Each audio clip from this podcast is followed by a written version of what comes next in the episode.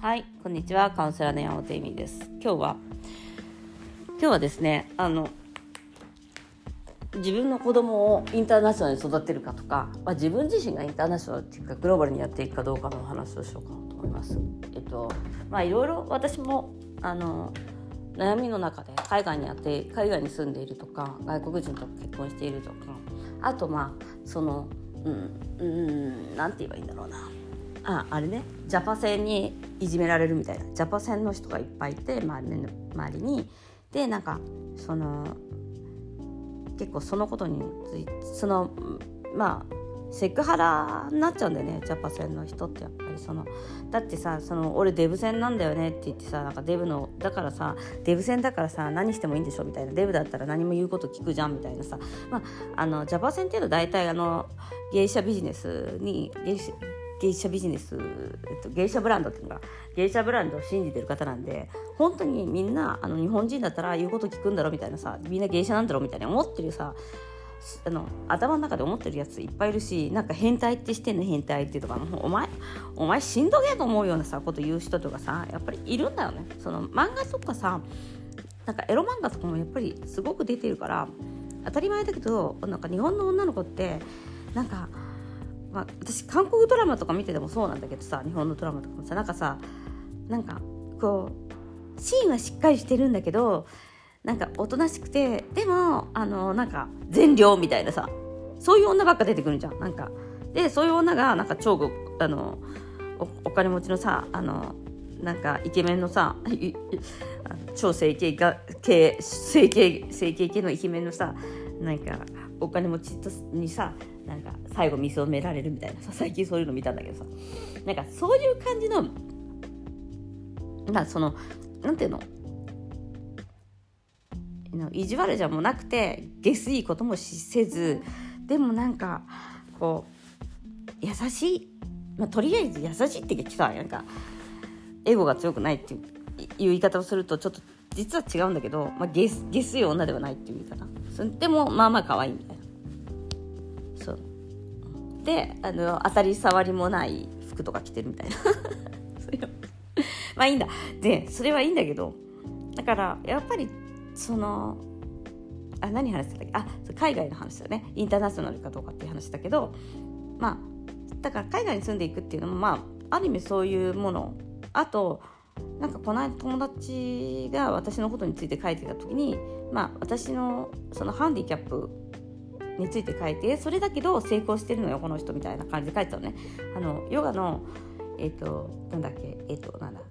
広告を頼んだお友達なんだけどその子があの、まあ、彼女にちょっと頼んだっていうのと、まあ、私自身あのマーケティングの力があるっていうのはあるので、まあ、彼女自身頼んでお金を払って頼んだんだけど、まあ、その彼女の自分の、えっと、サイトみたいの見たらなんか言葉もあんまり上手じゃないしすごいアクセントがあってみたいな。さ なんかもともとのなんか集客は45人しかできてない。いやいや私30人いたんだけどゼロになったところからと今20人ちょっとあのお客さんがやっと戻ってきたんでね。あのあのヨガのね。でそれもさ5人しかいなくてとかってさでもそこにさ驚いたのがさやっぱりさその私のアクセントがすごいイタリア語のアクセントとかすごい超なまっててみたいな感じで書いてあってあやっぱそういう風に見られるんだなって思ったんですよね。それがハンディキャップと見られるんだなって。だからうん私が若い時からまあ結構若い時から海外にいるわけでそういう意味ではインターナショナルになるけどやっぱずっと外国人として人に見られて生きていくっていうのは、うん、ある意味孤独とか、あのまあ、乗り越えなきゃいけない壁みたいなものはゼロではないと思います。その私が日本でやりたかったような仕事まあとかもイタリアでは多分つけないから大企業とかに入んないつけない仕事アートの仕事とか、まあ、書類書いたりとかですよねそういうのできなくなっちゃったからイタリア語ではあのいろんなことが、えっと、できないしもちろん外国人でアクセントもあって言葉もそんなに上手じゃない人とお友達になろうとか思うお母さんも多分少ないしだって台湾人のお母さんとお友達になろうとか思う人いないじゃないだからそういう意味ではすごいハンディキャップを持っていてもちろんそのハンディキャップを乗り越えることはできるんだけどでも常に人はそういう風に見ている人もいっぱいいるなんかだからやっぱり海外に来てアジア人だと、まあ、日本人として見られてそういうジャパ戦に狙われるかうん女の人だったらね、えー、もしくはかわいそうなイミグレーションみたいな。移民人みたいななんか移民がみたいなさ。いや移民じゃないから文化的にここにいるわけで移民じゃないからって思うけどやっぱカースト制の中では一番下から始まるみたいなさ。お母さんしかも移民みたいなさ。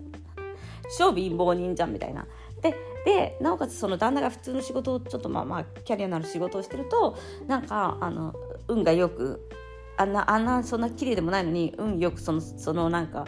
あの何？玉の腰に乗っちゃったよねみたいなさ。全然全然超貧乏ですさ玉の腰でもなんでもないんだけどまあ普通にそんなさまあなんか中国じゃないけどその何あの超大変なね人生を送ってきたにかかわらずそういう普通のなんか、まああのまあ、確かに普通あの人生を送れてるなんてあなた幸せよねって見られるっていう可能性もあるわけだしやっぱそう見られてるっていうのはあの田舎だから。もあるけどそういうのもあると思うんだよね。そうニューヨークとかだったら日本人いても当たり前だけどさそういうわけでもないし、うん、その中でやっぱりでは日本に戻ってもう一回やり直せるのかっていうのを私は何度も考えたことがあってそれは本当に夫と離婚しようとかそう思った時にやっぱこの国で私が一人で働今はそのオンラインの仕事があるからできるけど20年前とか本当なかったんですよね。10年前まではなかったと思う。こんな10年前まで、オンラインでカウンセリングしてる人いなかったと思う。いなかったと思うんで分かんないけどねスカイプしかなかったもん。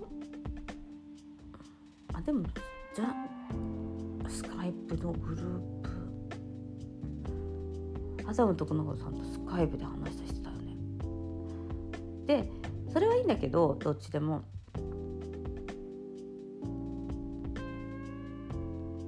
そう。だから日本に帰れるかっていうとやっぱりもう考え方とかは外国人外国仕様じゃない？だから難しいと思うんだよねそこはやっぱり。自分でも自覚してる。日本みたいな社会にやっていけるのかって言ったら100%日本の社会でやっていくにはちょっと苦しいかもなっていう、まあ、東京にするするんだったらあの物欲ポルノっていうかねあのそのにまあいろいろな意味でちょっと大変だと思うねそのでだからやっぱどっちかに決めるしかないよね。日本みたいなそのあの空気を読むコミュニティですごい空気を読んでやっていくみたいなのも可能だし海外に出てやっていくんならやっぱりもう帰らない覚悟みたいな。一回海外に染まっちゃって日本に帰るとなんか日本ってすごい嫌だよねみたいなさそういう人もいるのよ。私なんか友達でさなんか日本ってさみたいなずっと文句言ってる人とかもいたのね。あのその留学とかしてイタリアから帰ってきてなんかさ何を勘違いしたか分かんないけど日本の悪口を言っているっていう人もいてそれってうん日本って生きづらいよねってだったらお前海外でやってみろよって話だったわけじゃん。挑戦してみろっていう話で。でもまあそこまでの、まあ、何あのっていうかその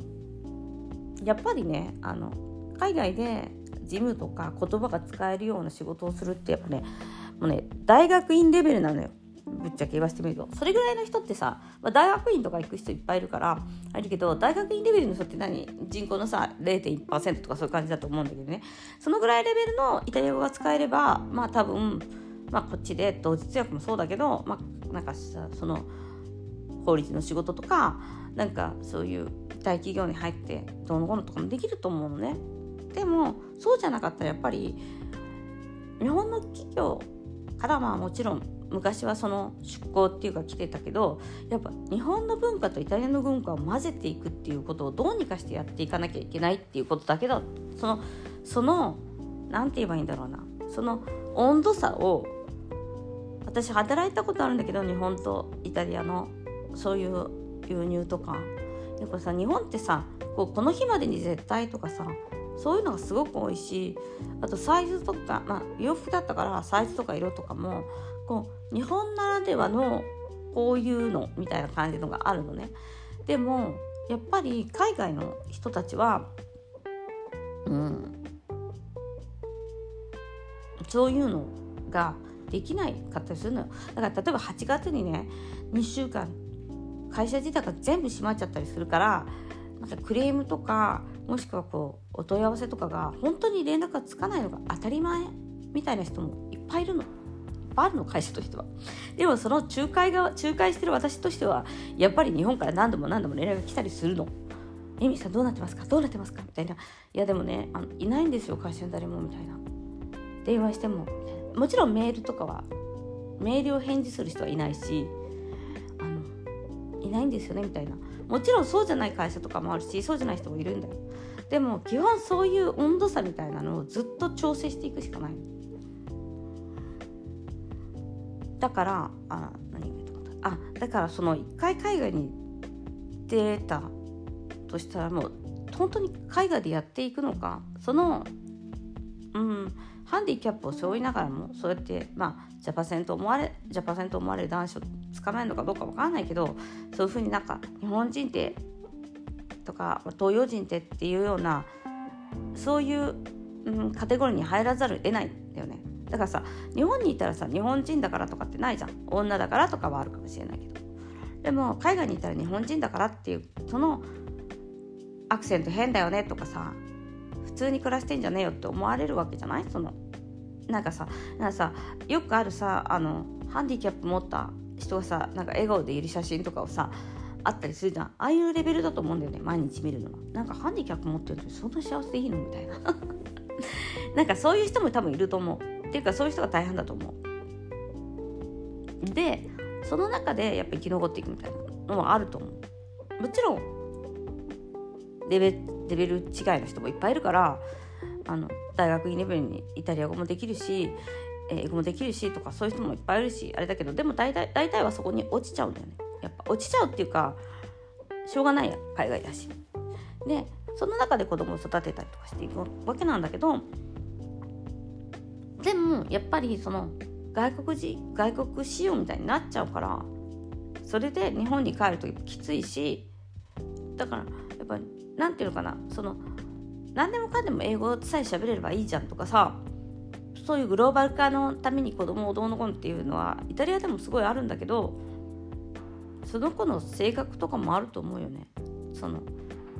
そのコミュニティでうまくやっていけるのだったらそっちの方が全然いいじゃんみたいなる、うん、だって別に日本だって好きに生きてない人がいないわけじゃないから。